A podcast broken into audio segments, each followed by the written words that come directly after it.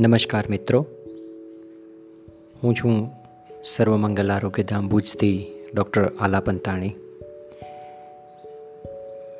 મિત્રો, એક નાનકડી વાત આપને આજે મારે કરવી છે અને એ વાતનો વિષય છે કોરોનાની આસપાસ. આ લખી રહ્યો છું ત્યારે હૃદયમાં એ અસંખ્ય દર્દીઓની પીડાનો સૂક્ષ્મ અનુભવ કરી રહ્યો છું. કોરોના એટલે શું? એ તો માત્ર એ અનુભવમાંથી પસાર થઈ ચૂકેલા મારા જેવા મિત્રો જ જાણે છે. કોરોનાની આસપાસ અને કોરોનાની સાથે સાથે આપણે અન્ય કેટલાય વિષયો સાથે જજુમતા હોઈએ છીએ.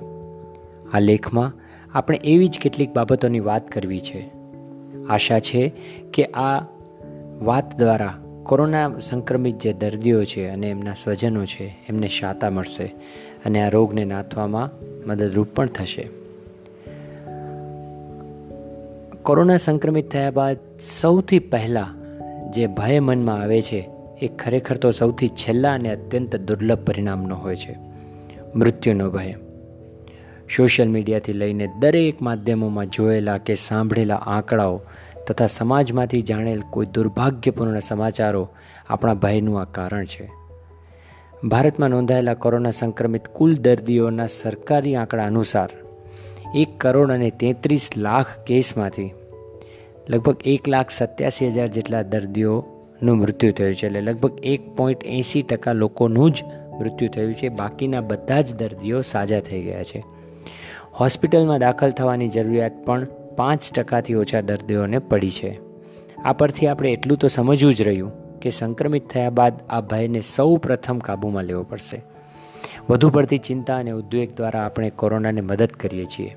ભય અને સમજદારી વચ્ચેનું અંતર સમજવું આપણે અત્યંત જરૂરી છે.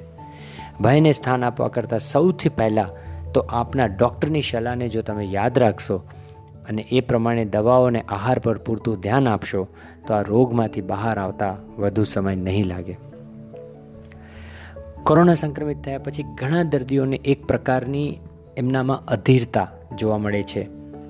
આના પરિણામે તેઓ વિવિધ પ્રકારની દવાઓ લેવા માંડે છે એક ડૉક્ટરના અનુસરણ કરતાં ઘણા ડૉક્ટર્સની સલાહો લેવા માટે પ્રેરાય છે અને એવું કરવા જતાં વધુને વધુ કન્ફ્યુઝ પણ થતા જાય છે.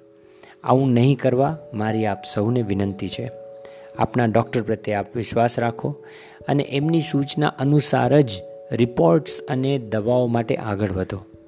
અધીરતા એ હદે વધી જાય છે કે વોટ્સઅપ યુનિવર્સિટીમાં આવતા સંદેશાઓને આપણે અમૃત સમજીને આંખે પાટા બાંધીને અનુસરવા લાગીએ છીએ.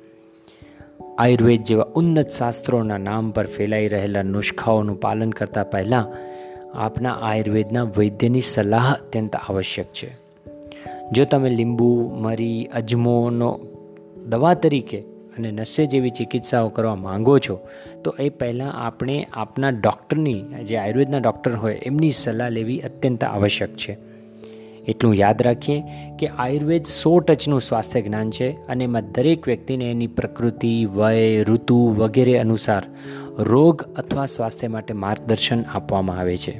જેમાં નુસ્ખાઓને કોઈ જ સ્થાન નથી. આમ, વ્યક્તિ બદલે એટલે એની તાસીર પ્રમાણે એની ઔષધિ બદલે અને એક ઔષધિ એ દુનિયાના દરેક રોગીને સાજો કરી શકે, એવું તો કદાપી થઈ જ ન શકે. આયુર્વેદની જેમ એલોપેથીની સારવાર માટે પણ ઘણી બધી ગેરમાન્યતાઓ પ્રવર્તી રહી છે.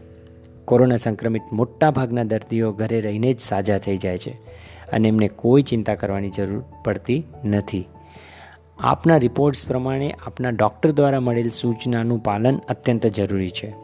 રેમડેસિવીર જેવી દવાઓની જરૂર બધા જ દર્દીઓને નથી પડતી અને એ માટે મનમાં તાણ રાખવાની કોઈ આવશ્યકતા પણ નથી. કદાચ દાખલ થવું પડે તો પણ મહત્તમ દર્દીઓ સાજા થઈને જ બહાર આવે છે. એ હકારાત્મક વાસ્તવિકતાથી આત્મવિશ્વાસને જાળવી રાખવું જરૂરી છે.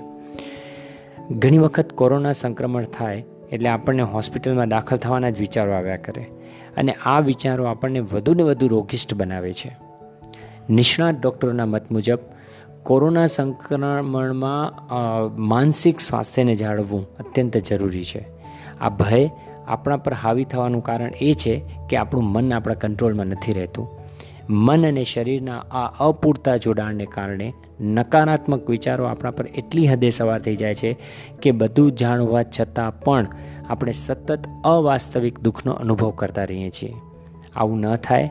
એ માટે પ્રાણાયામ, ધ્યાન માળાનો જાપ કરવો, સંગીત, મનગમતા પુસ્તકોનું વાંચન કરવું અને નકારાત્મકતા ફેલાવતા જે સમાચાર કે કાર્યક્રમો કે લોકો હોય એનાથી દૂર રહેવું અત્યંત જરૂરી છે.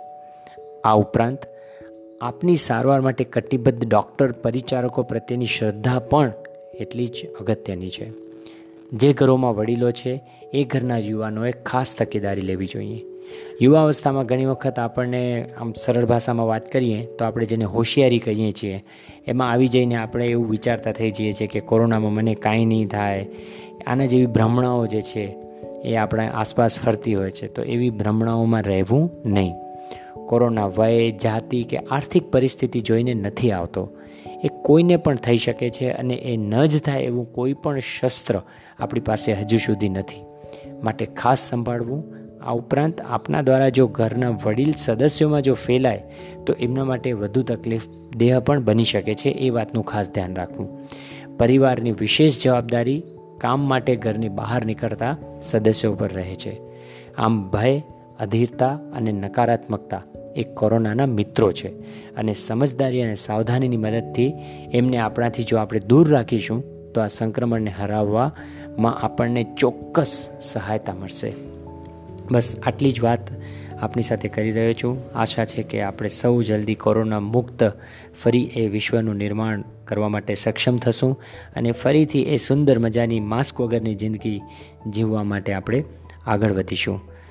ભગવાન ધન્વંતરીને સર્વે દર્દીઓને કોરોનાથી જલ્દી સાજા કરે અને જે લોકો હજી સુધી કોરોના મુક્ત રહ્યા છે, સ્વસ્થ છે, એ લોકોનું સ્વાસ્થ્ય, દીર્ઘ આયુષ્ય જાળવી રાખે એવી પ્રાર્થના કરું છું. અને આ સાથે જ આજનું આપણું આ પોડકાસ્ટ જે છે, કોરોનાની આસપાસ એ પૂર્ણ કરું છું. ધન્યવાદ.